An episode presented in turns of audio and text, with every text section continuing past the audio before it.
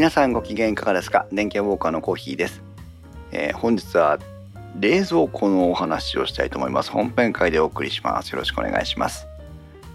この番組はパーソナリティの勝手な思い込みなどを織り交ぜながら家電やガジェットなどについてゆるくお話しするポッドキャスト番組です。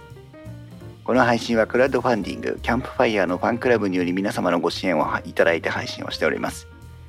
収録時点では今回も、えー8名の方にご支援をいただいております。ありがとうございます。ご支援の内容に関しましてはこの番組のウェブサイトインスト -web でご案内をしております。ご協力いただけるようでしたらよろしくお願いします。またリスナーの皆さんとのコミュニケーションの場としてチャットサイトディスコードディスコードにサーバーを開設しております。こちらはポッドキャスト番組ウッドストリームのデジタル生活と共同運用しております。よろしければご参加ください。ディスコードサーバーの URL は番組のウェブサイトにリンクが貼ってあります。ツイッターではハッシュタグ電器屋ウォーカーをつけてツイートしてください。電器屋のキは器、ウォーカーの W は大文字でお願いします。ということで、えー今日は収録マラソン3本目、公開収録2本目でございます。はい。で、えっ、と、本編会をね、そろそろしなきゃならんということで、えー皆さんにアイデアもいただきながら自分でもいろいろ調べながら、えー準備をしていたんですけども、えー今日はですね冷蔵庫の回をお送りしたいと思って準備をしておりました。冷蔵庫の回はですねなんと調べてみたら2016年かな、えーにやったのが最後でございまして、えーまあ、当時もねいろんなお話をさせてもらったんですがどれだけ様変わりしてきたかなっていうところは、まあ、冷蔵庫すでに十分に、えー技術がね、え開発されている分野ではありますからそれほど大きなあ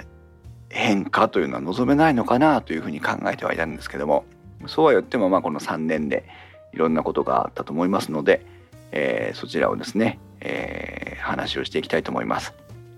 タイムラインからスリッパちゃんさんは冷蔵庫は単価が高いのでなかなか買い替えずにで、えー買い替えできずにいますということですけどもそうですね、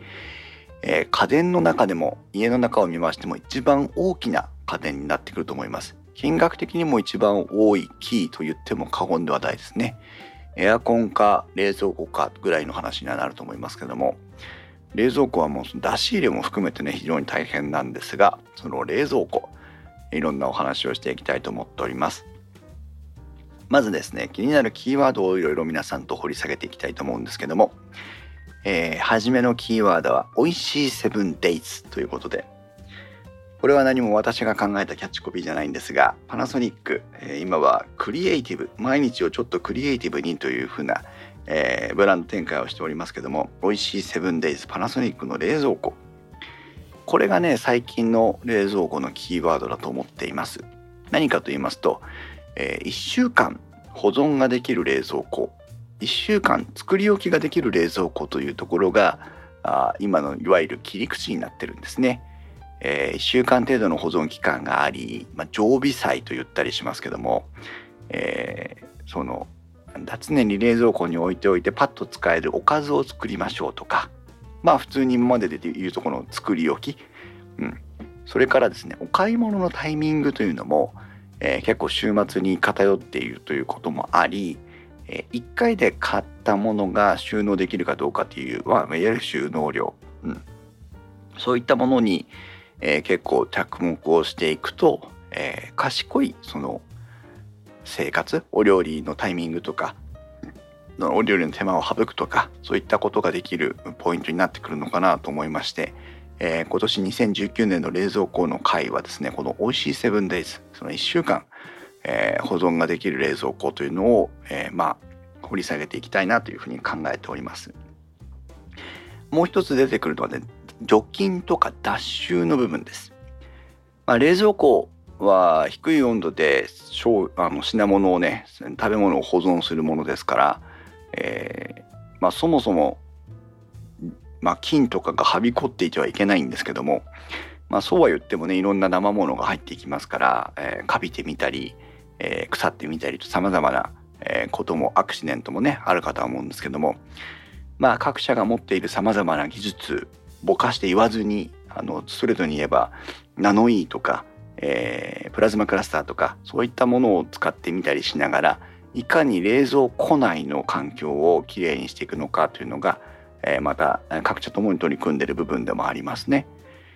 例えばパナソニックで言いますともうねパナソニックといえば皆さんね、えー、ご存知ですけどもナノイ、ーでございますがナノイ、ーなんですけどもパナソニックはねいつの間にかナノイ、ー X というものを作っておりまして ナノイ、ー X ってなんだっていうね一つあの X がついておりますけどもえー、ナノイーの発生量を、えー、これまでの10倍にするという技術を開発しておりまして、えー、このナノイー X が搭載された冷蔵庫が、えー、今は店頭に並び始めています。ちなみにどういうことになまあ OH ラジカルの発生量が10倍ということなんですけどもどれぐらい発生するかというと、えー、どれぐらいだ？これねあの表現の方法が各社ちょっと違うので単純な比較はできないんですが、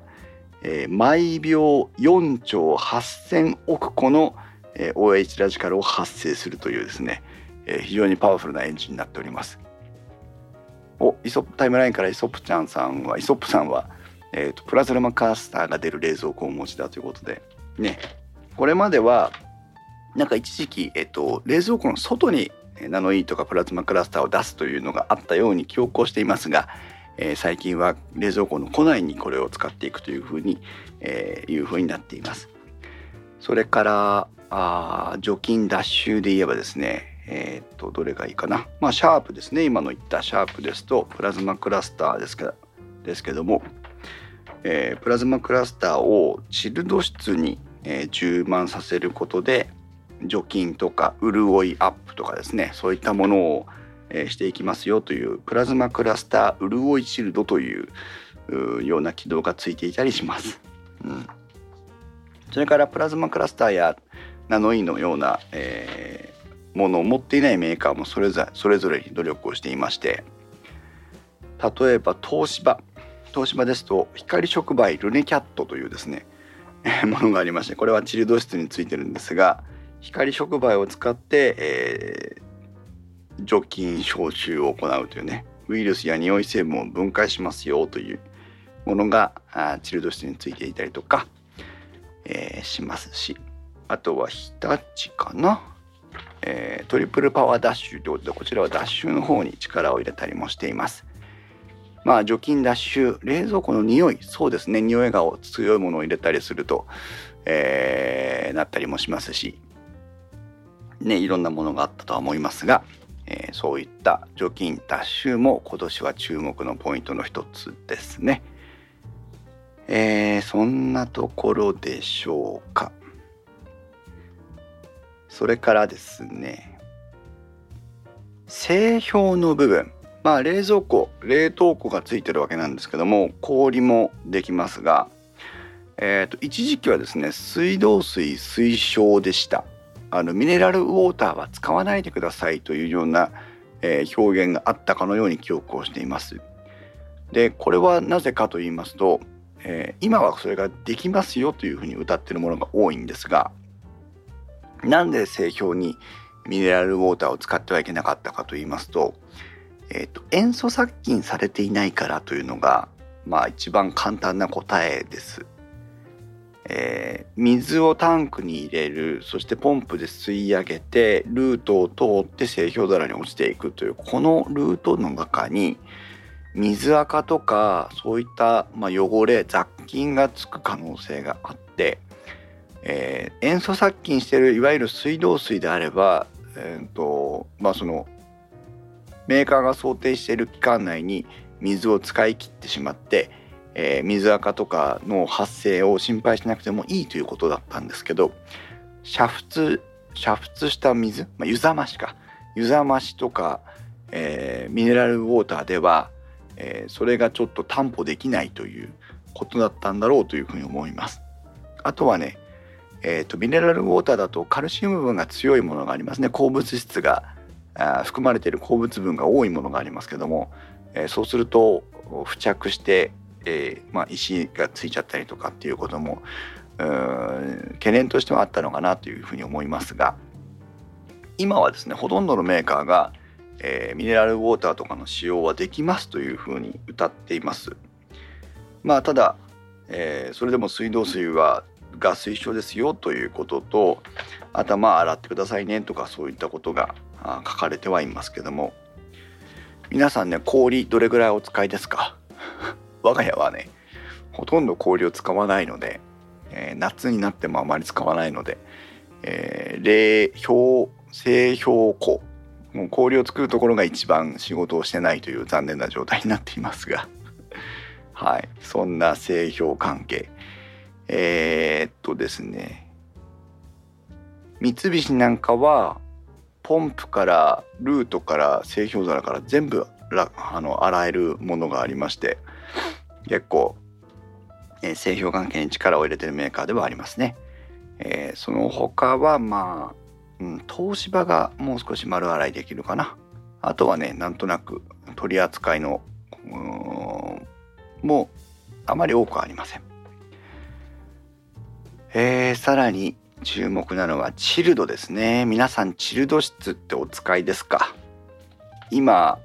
うちの嫁に昨日かな一昨日かなところで冷蔵庫の話を聞きたいんだけどさっていう話をしてですねチルド室って使ってる？っていうことだったんですけども我が家はねあんまりチルド室を使っていませんでした。なんかうんチルド室の何て言えばいいのかな？えっ、ー、と信用できないって言えばいいのかな？おそらく。あのチルド室の性能を教えてやるっていう感じで、えー そのあ深さんお帰りなさいいらっしゃいませ、えー、それがねないからね、うん、なかなかチルド室を活用できてないんだろうなと思うんですが一度皆さんもですねご家族の方に聞いていただいてチルド室ってどういうふうにしてるっていうのを聞いていただいた上でチルド室が、えー、もし使ってないということあまり活用できてないということであればあぜひね、えー、チルド室の活用もね考えていただきたいと思いますが、えー、チルド室が今年は一番まあ、電気屋ウォーカーのキーワードとしては熱いポイントで、えー、チルド室の活用の仕方がこれから皆さんの生活の中でのその、まあ、お食事作りとか、えー、ものを保存するという中で、えー、大事なポイントになっていくのかなというふうに思っています。なのでチルド室ぜひちょっと注目をしていきたいと思います。それから野菜室ですけども野菜室についてはえー、今はどれぐらい潤いを保つかというところに、えー、ポイントがいってまして、えー、これもですね当時、まあ、8年前とか10年前とかの冷蔵庫に比べれば、え変わってきてるのかなというふうに思っています。なのでまとめますと今年は美味しいセブンデイズということで1週間いかに保存をしていくかというポイント。それから、えチルド室ですね、えそして野菜室。この3つをですねえー、掘り下げていきたいなというふうに思っております。えー、まずはパナソニックから見ていきたいと思います。格論の部分でございます。えー、忙しい1週間をもっと美味しい1週間にしようということで今パナソニックは美味しいセブンデイズというキーワードで、えー、冷蔵庫を提案をしています忙しいけども、えー、家事や子育て仕事も忙しいけれど家事や子育ても忙しいそんな私たち共働き夫婦の毎日を変えたのは冷蔵庫でした。セブンデイズパーシャルなら、パーシャルなら傷みやすいひき肉も冷凍せずに1週間鮮度長持ち。週末に下ごしらえの時間を作ったら忙しい平日の夜がもっと美味しくなりましたというふうに、えー、書いていますが、えー、結構ねこの冷蔵庫のカタログを見てパナソニックの本気を感じましたというのは提案の仕方がすごく洗練されてるというかえー、今までのなんか、えー、でなんていうの家電メーカーのカタログとちょっと違うなというふうに思いましたね。皆さんもぜひ電気屋さんに行ったらパナソニックの冷蔵庫のカタログを手に取って見ていただきたいんですがなんだろうななんだろうなあのデザイナーが変わったのかえー、っとそういう企画の請け負ってるところが変わったのか分かりませんけどもね非常になんかこう美味しそうで明るくてなおかつこう機能が分かりやすいというかそんな感じがします。で、え分かりやすいところでいくとまずですねえーと、チルドの部分ですけども今年はチルドにも注目したいということなんですが、えーと、微凍結パーシャルという機能を持っていまして、えーと、チルド室っていうのは基本的にあの凍らないところで保存をするということで普通の冷蔵庫のスペースよりも冷たいんですが冷凍庫ほど冷たくはないというところが通常のチルトですよね。まあ、0度を目指してるということなんですけども、えー、ここに微凍結マイナス3度の温度設定ができるようになってましてマイナス3度になるとどうかというとえっ、ー、とその凍結することによって、え、デメリットが出るわけなんですがあの簡単に言うとドリップと言いますけどもそのお肉からうんとお汁が出てきたりとかね。そういったことがえー、出てしまうのが、えー、その凍結の副作用なわけなんですが微凍結このマイナス3度の凍結だと、まあ、簡単に言えば凍りすぎない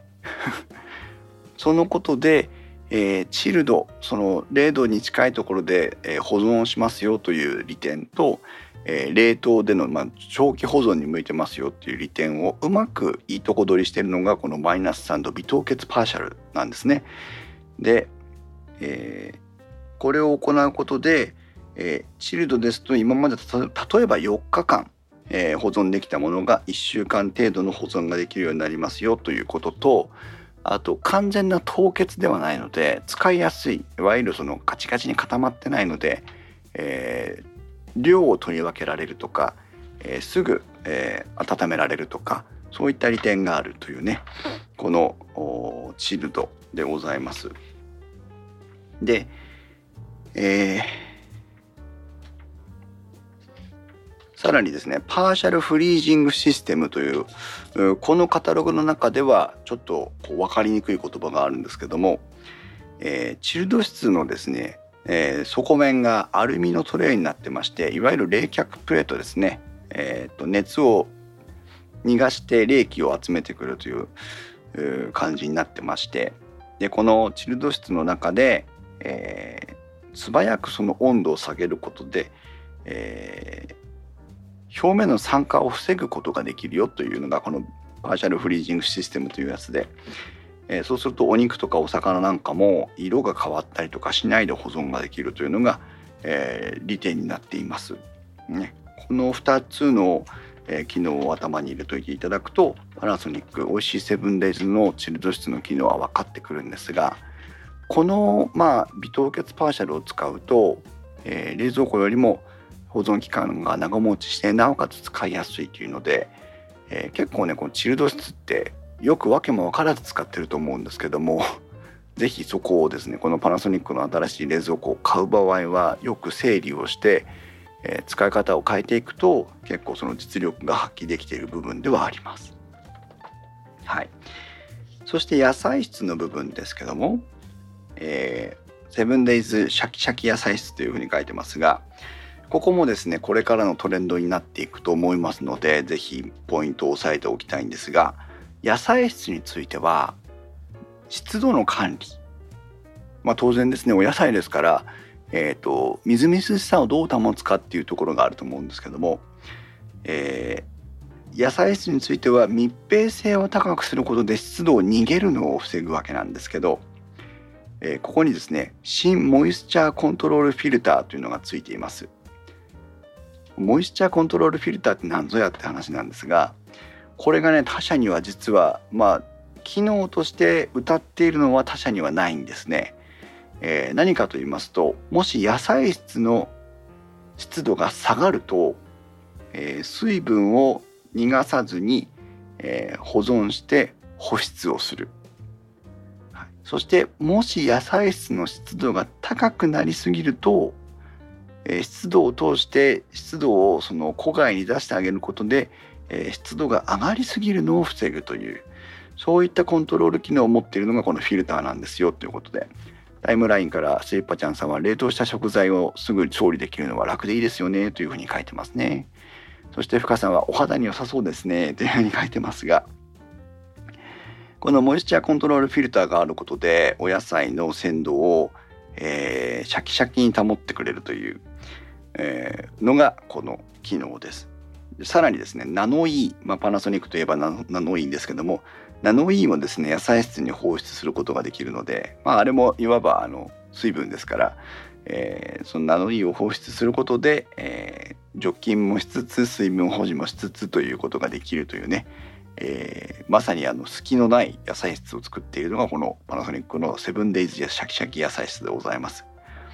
ねさらにまあえー、鮮度保持には関係ありませんがパナソニックはワンダルフルオープン100%全開という名前がありまして えっ、ー、とガラッと全部手前に引き出すことができるというのがパナソニックの冷蔵庫の大きな特徴でもありますがこの引き出しができるね部分もね非常にいいです。ワンダフルオープンというふうに書いてますけども、えっ、ー、と、ベアリング式のレールを、しかもですね、普通の冷蔵庫って皆さんもこの後配信が終わったらぜひ冷蔵庫を開けて見てみていただきたいんですが、手前に引き出す部分の冷蔵庫、普通のもの、従来のものは、え、ー、と、レールが、引き出しを横から見た時に、レールが、えーと半分から上ぐらいについてると思います。通常のテーブルとか戸棚の引き出しと一緒レールの部分がま真ん中ぐらいあるいはその上側についてるのが普通まあね上から支えてあげるのが、えー、一番負荷が少ないんだと思うので、えー、それは理にかなっているんですがこのパナソニックのワンダフルオープン100%全開のやつはベアリング式の、えーと、レールによるこのスライド構造を採用してまして、えーと横から見た時に引き出しの一番下の辺りについてます。そうするとどうかというと,、えーと、その分上側のスペースをにゆとりが出てくるので、えー、引き出し自体が大きく作れるんですね。タイムラインから深さんは真ん中です。博士さんは真ん中ちょい上でしたというふうに書いてますがそこにレールをつけちゃうとその下の部分レールより下の部分ってもう箱としては使えないんです。だから隙間が空いてる状態になっちゃうんですね。このパナソニックのこのレールのシステムはそのレールを一番下につけてるので上側の余白部分はそのまま収納スペースとして使えるということで結構ね、えー、細かいところなんですが、えー、ポイントが高いです。そしてベアリングを採用しているので開閉が非常にスムーズだということで、えー、ここはね、えー、ぜひまあ多分電気屋さん実感することはあまりできないんだと思います。というのはえーと、重量がかかって長年使っても、えー、故障が出ない、えー、スムーズな開閉が続けられるというのが、えー、ポイントだと思います。パナソニックのワンダフルオープンということでね。はい。そして冷蔵庫の方ですが、えー、冷蔵庫についてはこれまたパナソニックの特徴の一つですが、えっ、とですね、トップレイアウトといいまして、えー、冷蔵庫はコンプレッサーを使って、えー、温度を下げる温度を管理するんですけどもそのコンプレッサーは通常、えー、普通に考えれば冷蔵庫の下の方にあるのが当たり前なんですが、えー、このパナソニックはその、えー、コンプレッサーをトップレイアウトといって上の方に持ってきてます。で上の方に持っていくと何かと言いますとあトップユニット方式ですね。失礼しました。トップユニット方式、えー、どうなるかというと、えー、一つは下側。一番冷蔵庫の下。えの収納部分のスペースを広げられるということと、えー、もう一つは上。冷蔵庫の上の方って背の低い女性の方とかあまあお子さんとかだとなかなか奥まで手が届かなかったりしますがそこをまあどうせ手が届かないんだったら使えないんだからそこに収めちゃえということで、えー、まあスペースデッドスペースの有効活用ができるということで、えー、このトップユニット方式というのを採用してますが、えー、これも特徴のうちの一つなんですね。はい、それで収納スペースを上手に使ってるということになります。というのがパナソニックの冷蔵庫結構ね、えー、高いレベルでまとまってると思います。で、えー、っと次いきますけども次のメーカーはねどこにしようかな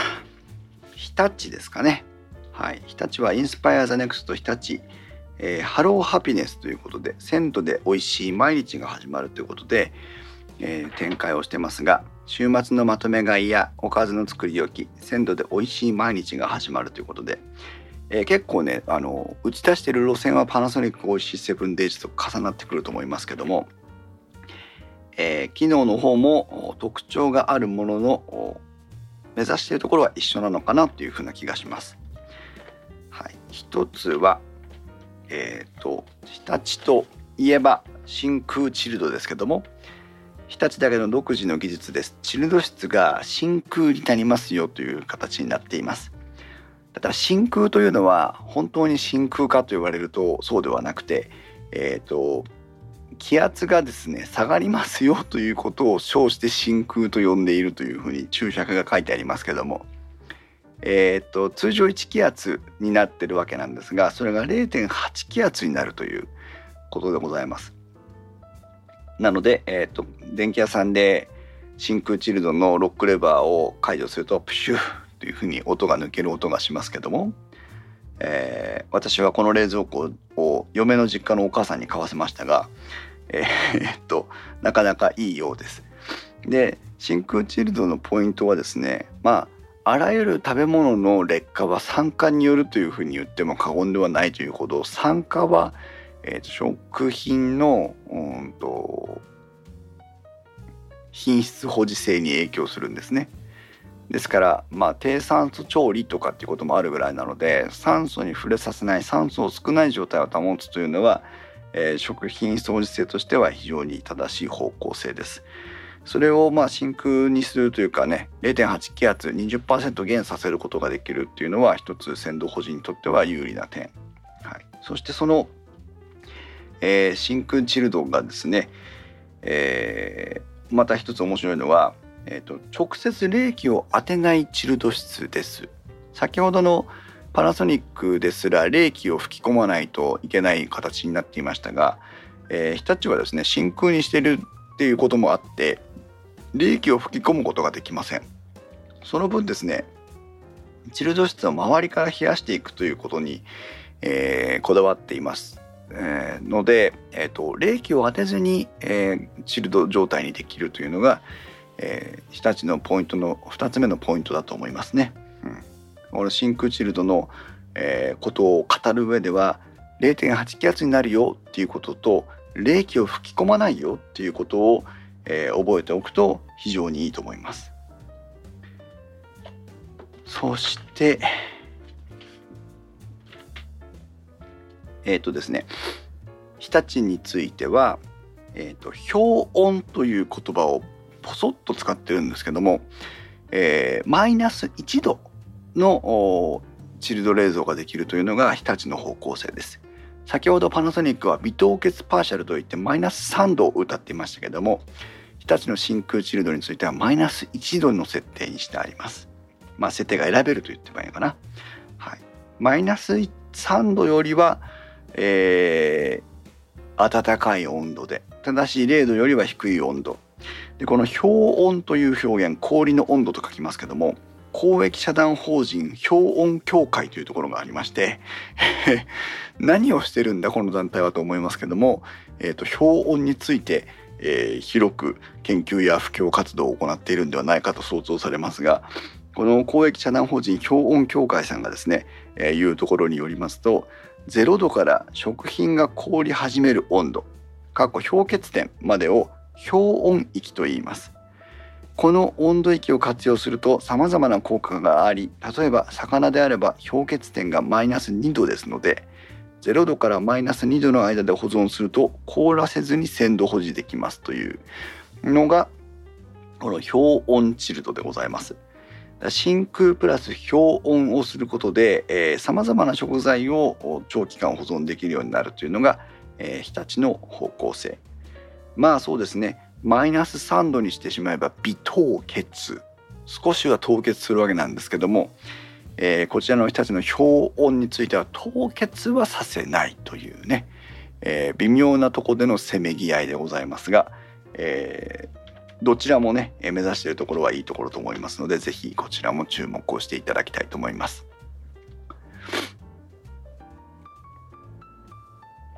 凍結氷温 カタカナが踊っておりますが、えー、野菜室の方に目を移していきますと新鮮スリープ野菜室ということで、えー、こちらも他社と方向性は変わりません。まず潤いカバーと呼ばれるものがつきましてこれで野菜室全体を、まあ、いわゆる密封するという形です。密封することで鮮度を逃がさないように鮮度ってあの湿度を逃がさないようにするというのは、えー、どこも同じような方向性です。そして潤いユニットというのがついてまして、えー、こちらは、え、湿度を逃がさないだけじゃなくて冷蔵庫内の湿度を野菜室の方に送り込むということでやっております。パナソニックとの大きな違いは、えーと、湿度を逃がす部分はついてないということですね。あくまでも湿度を貯める方向での動きだよというところでございます。それからプラチナ触媒というのがあってエチレンガスを分解することで、えー、鮮度保持性に貢献しますよというふうに書いてあります。まあねこんな形ですね。はい。そしてえっ、ー、とですね。冷凍の部分はいいかな。冷蔵庫の方に目を移しますと、えー、面白いのがですね他社よりはおそらく低い温度で冷蔵しようというふうに思ってるんだと思います。ちょっと他社のね冷蔵温度の設定がどうかわからないんであれなんですが潤い冷気と低温約2度で鮮度を守って美味しく保存しますという潤い低温冷蔵というものを歌ってますけどもえー、これをすると冷蔵庫の中が、まあ、より一段冷えるということで、えー、そういった保存方法を提案しているのが冷蔵庫。なかなか冷蔵庫に対してね新しいことをするというのはああまり他社も含めてやってこないことなので一つ面白いかなというふうに思いますが、えー、そんな感じですね。というのが、えー、日立でございます。はい、日立はね、えーと嵐があ CM をしておりますけどもこれから嵐がね解散する解散？休止、えー、するにあたってどうなっていくのかというのが一つ注目が集まっておりますが。はい。えー、っと続いて。どれに行こう？三菱に行ってみましょう。三菱はえー、 Smart Quality ということで、えー、展開をしております Changes for the Better の三菱エレクトロニクスですけども野菜派にも冷凍派にも三菱冷蔵庫なら使いやすさを選べるということで、えー、書いておりますが何を言ってるかと言いますと三菱はですね、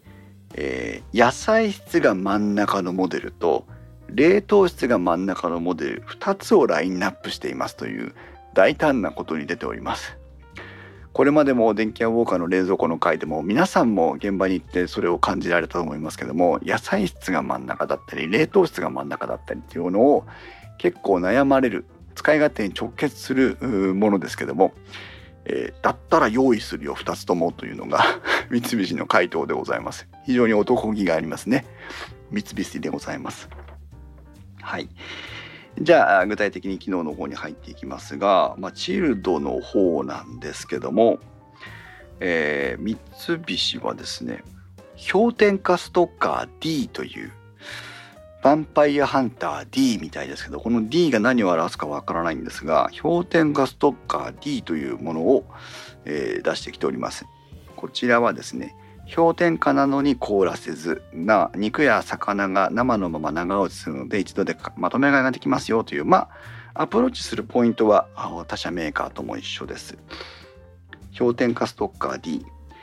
えー、実際にはマイナス3度から0度までの低温にする。一緒ですね、えー、パナソニックのマイナス3度、えー、それから日立のマイナス1度ということでえー、若干の方向性の差はありますけども氷点下ストッカー D も、えー、チルド質を、えー、チルド0度からよりも少し、え、冷やしてあげることで鮮度保持性をアップしたいというところは変わりません。で面白いのがですねあ,、まあ、あとあとは三菱といえば切れちゃう冷凍ですけども。ね、え、これはまあ冷凍の方ですね。ちょっと待ってチルド質の方が目についたから言っちゃった。チルド室の方がですね三菱のチルドについての特徴はですね、え、フレッシュゾーンというふうに呼んでいますが、えーと、チルド室が2段あるんです。で上段が、えーと、ワイドチルドと言いましてまあ一般的なチルド室です。0度の設定。そして下段がマイナス3度から0度の氷点下ストッカールームというふうに呼ばれていましてえー、0度とマイナス、まあ、3度の2つのチルド室を用意しているという特徴的な部分です。まあ、2段にすることで、えー、管理を良くするということもありますし、まあ、方向性の違う2つのチルド室を同時に提供したいという、まあ、欲張りな方向性ではありますね。えー、ちなみに他社のパナソニックとか、えー、日立については、えー、マイナス1度運転マイナス3度運転を設定してしまえばもうチルド室全体がその温度になりますからそれに比べると、えー、2つあるっていうのは一つの利点かもしれません。うん、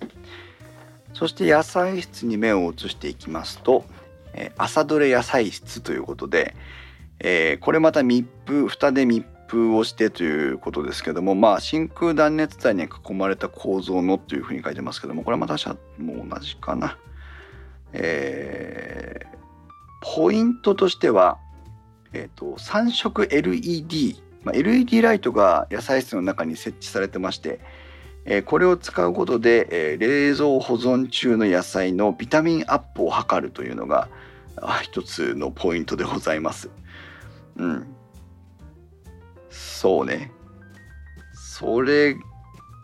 ぐらいです。湿度管理、まあ、あの、密封することで、えー、湿度を逃がさないようにしますよとは言っていますが、特に湿度をコントロールしているわけでもないので、えー、それ以上ではなりません。そして、えー、再び話を戻しますが切れちゃう冷凍今では切れちゃう旬冷凍というふうに呼んでますけどもまあねあの三菱のお家芸の部分でありますけども、えー、切れちゃうバターソースを冷凍しててもソースをそのままこう凍結状態のまますくえるとかですね、えー、お肉を凍結状態のまま切れるとかですね、えー、非常にまあ冷凍しながらもえーと、解凍の時間が減らせるということで、えー、非常に効率がいい、えー、ものを昔から提案していますがマイナス7度で凍らせるから冷凍なのにサクッと切れちゃうということで、ええー、今まで通りですね三菱の一つのポイントの一つになってるかと思います。ふん。はい。こんなとこでしょうか。続いてどっち語シャープ。B オリジナルプラズマクラスター冷凍庫冷蔵庫、えー、シャープのカタログはですね今思いましたけどシャープのカタログってみんなこんなテイストなんだよな。もう少しカタログをね。うん。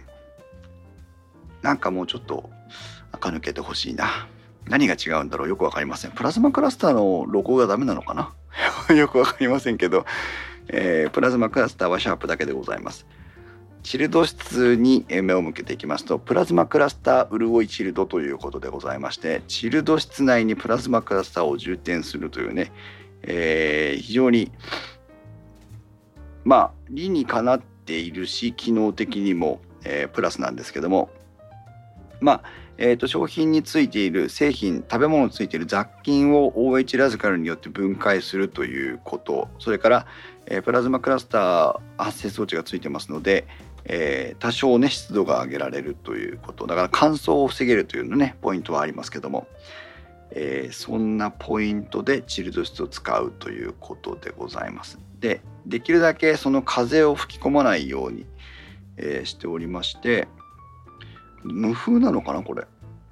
え、そうですね。気密性の高い密封密閉空間で無風状態を保ってプラズマクラスターを放出するイオンを使ってというふうに書いてますので、えー、先ほどの日立と一緒かな、えーと、風を吹き込まないチルド室ということで、えー、湿度が乾燥が避けられるという形になっています温度の管理については、えー、あまり、え書いてありませんので、まあ、チルドはチルド0度で保ちますよということなのかなというふうに思いますね。で野菜室に目を移しますと雪下シャキット野菜室という名称になっていますが野菜室が中段なんですけども大胆です、えー、普通の冷蔵庫、えー、皆さん思い浮かべていただきますと冷凍スペースも冷蔵スペースも今時は横幅いっぱいのスライド引き出しになってるかと思いますが、えー、このシャーププラズマクラスターについてはですね、えー、っと製氷スペースの隣が野菜室になっているという形になってまして、えー、少し横幅を食われてしまっています。うん、で、えー、雪下シャキット野菜室ということで、えー、輻射冷却を使っていまして、えー、風を送り込むんではなくて全面が弱い冷えることで中も冷やしていきますという、えー、形にはなっていますから鮮度も保ちやすくていいなというふうには思うんですけども野菜室が、まあ、奥行き方向に縦長という形になっていまして、えー、これでいいのかなという一末の不安が残るという、まあ、野菜室ね大きく使いたいという方であればちょっと二の足を踏んでしまうかなというふうには思いますけども、えー、性能やいかにまあ、えーと、想定する十分なスペースがあればいいだけの話なので、え、これだからダメということではないんですけどもえちょっと不安を抱きます。そして冷蔵室に目を移していきますとステンレスミスト冷蔵庫ということで、えー、冷蔵室の中にもプラズマクラスターを発生させまして、えー、除菌などを行います。ね、プラズマクラスターが入ってきますので、えー、非常に、えー、庫内は清潔に保てるのかなというふうに思っております。これがシャープ。そして最後、東芝でございます。えー、ピンときちゃったの東芝でございますけども東芝の冷蔵庫の名前皆さんご存知でしょうか？ね前からそうですけども東芝の冷蔵庫といえばベジータでございますねベジータというからにはうんまあドラゴンボールあんまり追ってないのであんまりネタもないんですが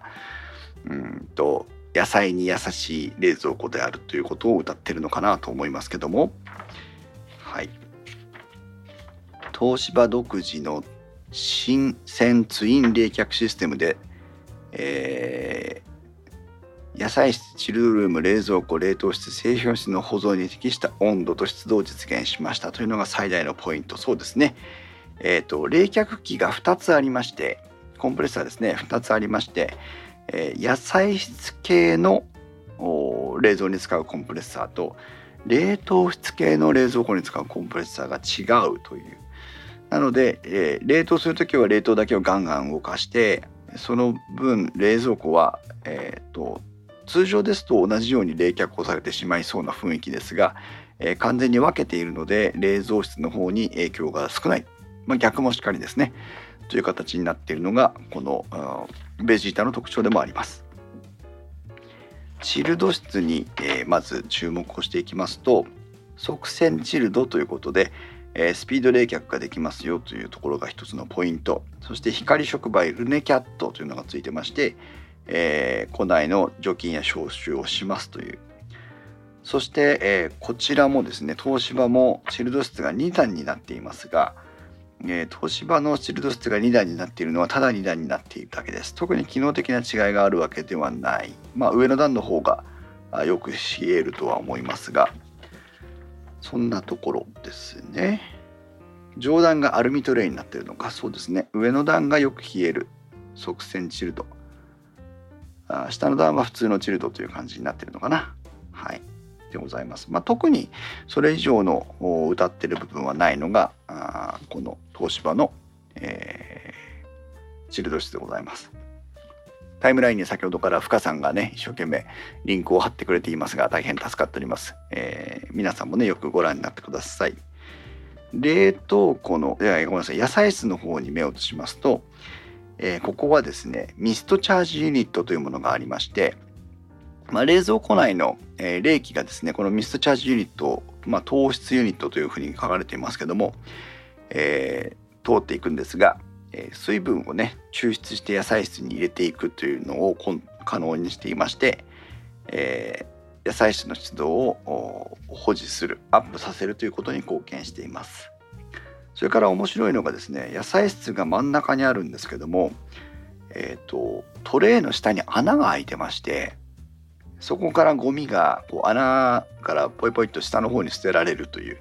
ゴミ箱とかビニール袋を下に受けといてゴミを出してあげると、えー、わざわざ、えー、箱ごと取り出さなくても、えー、野菜室がきれいになりますよという機能もねあったりします。冷蔵庫の方に目を移していきますと、え、冷蔵庫についても湿度をねキープしますよということで製品の、え、品掃除性をアップしたいということとあとまあ LED ライト、え、これがですね非常に大きく、え取り入れられていまして冷蔵庫内の、え明るさを保っていますという、えことになっています。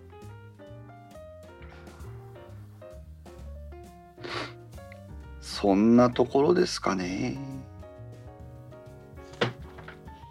はい。というふうに、まあ、各社の機能をね、えー、見てきましたけども、いかがでしたでしょうか。はい。ちょっと話をずらしていきますけども、冷蔵庫の、まあ、今までの話もありましたけど、レイアウトの話というのは非常に皆さん気になるところなんですが、えっ、ー、と、ドアのレイアウトについてのお話を少ししたいと思います。えー、一時期ですね、フレンチドア、いわゆる観音開きのようなものが流行ってみたりとか、えー、両開きのドアが流行ってみたりとか、っていうことが、まあその時代時代によって、ね、流行り廃りがあったわけなんですけども、今はですね、メーカーによって、あるいはサイズによって、えー、選べるものが変わってきてたりします。なので、どのメーカーであっても、まあ、ある程度の選択肢はあるということでございますね。ただ大きくなればなるほど、まあ、スペースの有効利用の関係上冷蔵庫のま通れなくなりますんでね、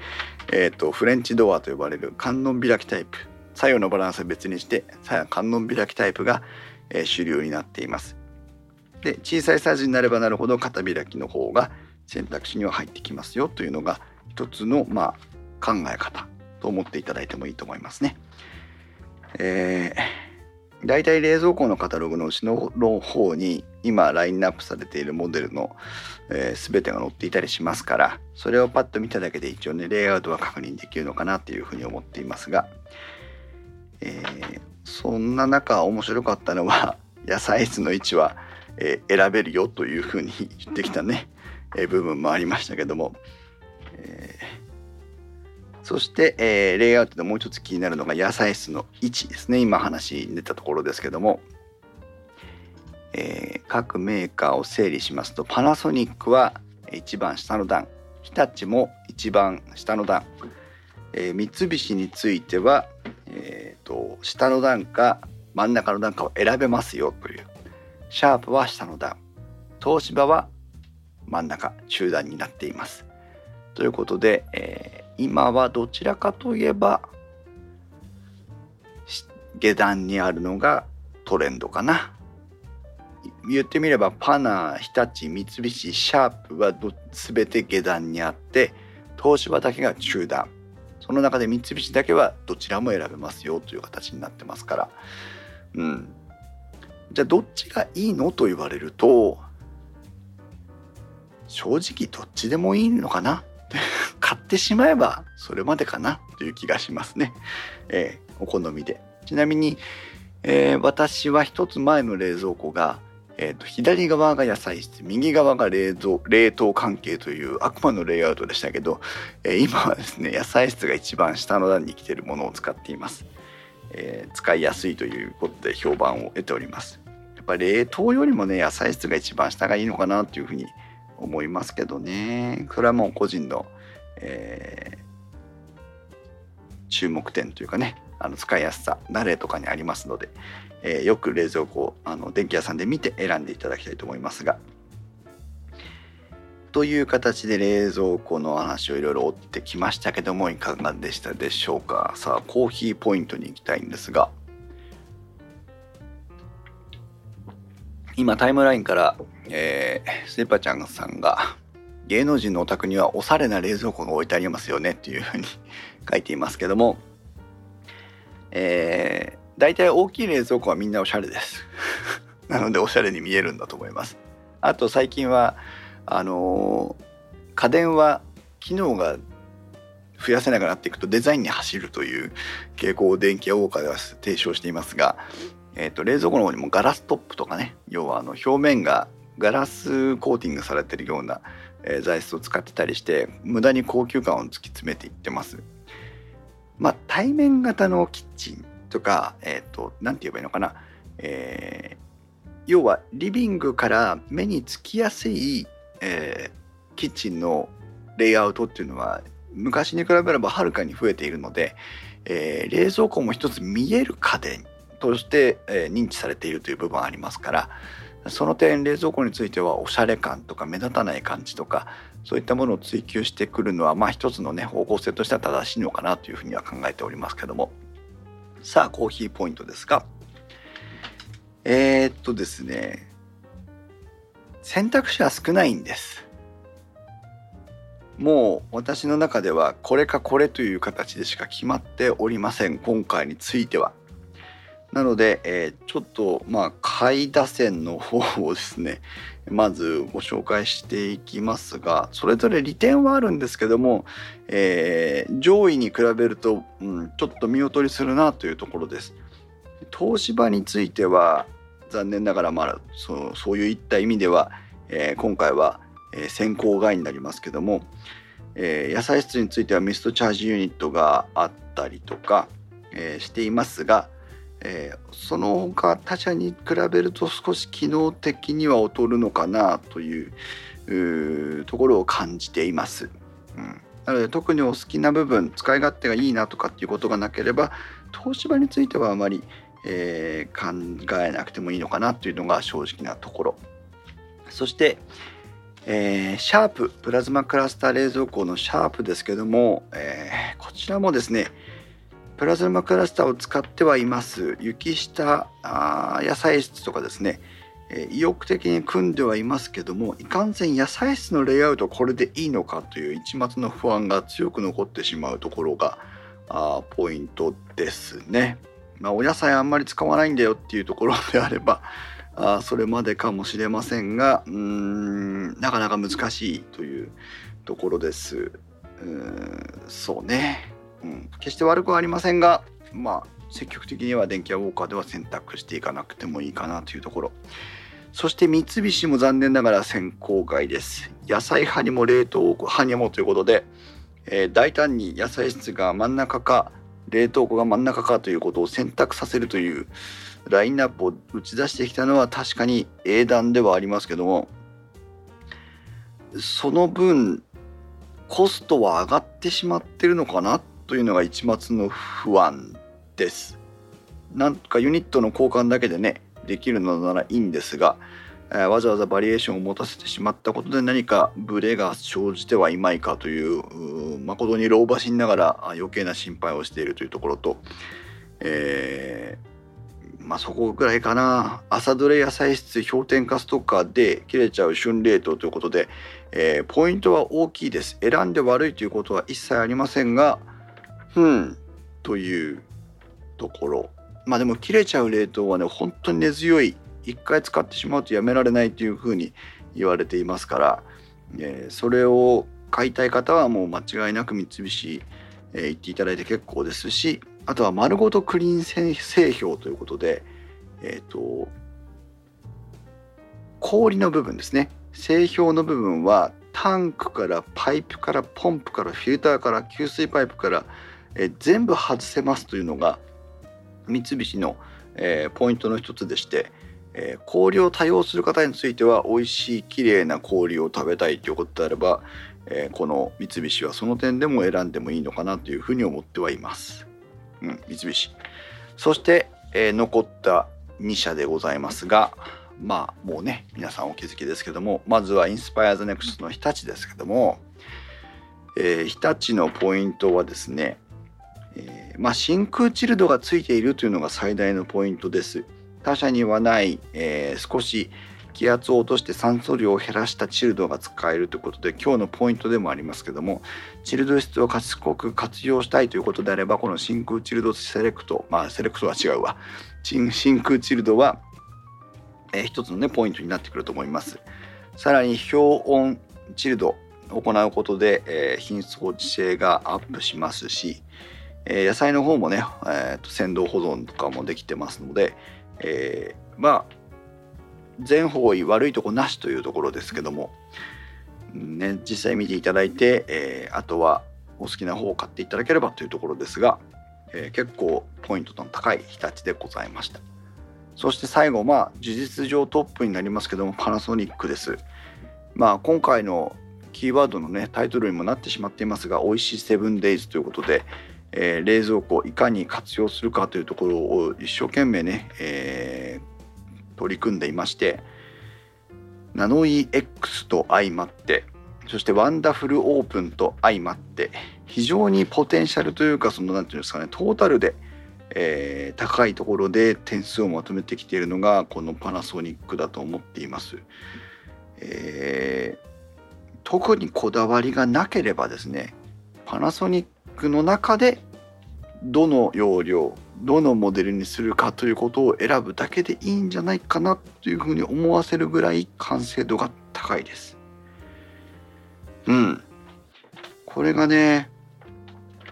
買い替えてもいいなって、まあうち冷蔵庫ね、いつだったかな？何年か前に買い替えたんで、まあ、一切、一切買い替える必要ないんですが、えー、買い替えてもいいかなって思うぐらい良さそうです。うん。ぜひね、あの、カタログなりウェブサイトなりを見ていただいて、あ、そうそう、ウェブで思い出しました。パナソニックは今、動画展開を非常に力を入れてやってまして、えー、結構ね、細かくいろんなその冷蔵庫な冷蔵庫について短い動画をいっぱい用意してます。えー、ウェブサイトのね、方で見ていただけるといろんなリンクが貼ってありますし、カタログにも QR コードが、えー、添付されてますので、それを撮影すると、えー、見れたりしますが、そう。なので、えー、結構ね一つ一つ小さいポイントについて、え、パナソニックがどういうふうな気持ちでこの冷蔵庫を作ってるのかということをね、え、出してきますからそこも注目していただいて是非製品選びの参考にしていただければと思います。タイムラインを追っかけますと、深さんは、えっ、ー、と、ジュースに名前を書いてくれる機能さえあれば限界にならずにというふうに書いてますが、えっ、ー、とですね、あの、肝心のお値段、そうですね、全部高いですよ。安心してください。全部高いです。であの、今日一切触れてない機能として、えーと、いわゆる冷蔵庫の IoT 化の部分ですね、えー、ネットに接続したりあとは便利なサジェスチョン機能があったりとか、えー、タッチパネルの操作で画面が出て画面というかね表示が出てきたりとかっていうさまざまなあ機能を冷蔵庫も模索していますがえっ、ー、とどれもですねまだ決め手として、えー、語るに足らないというふうに判断をしまして今日は、えー、特に取り上げはしませんでした。まあ冷蔵庫の中のね、えーと、カメラ映像を送ってくれるようになったりとかバーコードを認識して製品を管理してくれるとか、えー、そんな機能が出てくるようになればあいいのかなというふうに思いますけどもじゃあ毎回毎回バーコードを通すのかっていうことに、ね、なりますからそれまた面倒くさいわけで。まあ将来的に見据えていくと例えばですけど、えーと、その日買った商品が全てレジを通すわけなのでレジを通した、えー、情報がスマホに送れるようになってスマホに送られてきた購入履歴を冷蔵庫に転送すると冷蔵庫の中にあるものが自動的に登録されるみたいなね、えー、未来がいずれ来るのかなというふうに思いますけども、まあ、今の段階ではそうはなってはないということでね、えー、ございます。あとはまあ庫内の容量その商品がどれぐらい入ってるかというのを、えー、光の影とかを、え、使って判定して冷気のコントロールする機能とかですね様々高度化をしてはいますがまあまだ比較の対象になるほどのことではないのかなというふうに感じています。駆け足で冷蔵庫のお話をしてきましたけど皆さんいかがでしたでしょうか？まあね、珍しいかな。あの、それぞれ皆さんお好きな冷蔵庫を、えー、押していただいて結構なんですけども、えー、パナソニック日立のこの2強時代を迎えていると言っても過言ではないところですね。そこに追従する、まあ、切れちゃう冷凍の三菱ということで、まあ、2.5強 3強と言ってもいいのかもしれませんが、あという時代になっているような気がします。ただまあえー、冷蔵庫に限らずねすで、ー、に十分に開発が終わっている分野でもありますからこれから冷蔵庫の機能差別化を図っていくにはどうしたらいいのかというのはまた考えどころではありますがね、え、難しいところでございます。皆さん冷蔵庫は何をお使いですか？いつ買い替えましたか？10年使ってらっしゃる方は壊れていようがいまいがもう明日買いに行ってください。これはエアコンの時にお話ししたのと一緒ですけどもやっぱり省エネ性能というのはどんどん上がってきていますので、えー、冷蔵庫は一切壊れていないとはいえまあ10年はあれですけども8年7年えー、それぐらい経った冷蔵庫をお使いの方であれば7年だともあれかな8年ぐらいお使いになっていれば、えー、買い替えるタイミングだと思っていいんではないでしょうか、えー、まあ元が取れるとは言いませんけども、え省エネ性能が上がっていますし、えそれからコンプレッサーの作動音とかね、え断熱性能とかね様々なあ部分がありますから、え冷蔵庫の買い替えの検討はね十分に、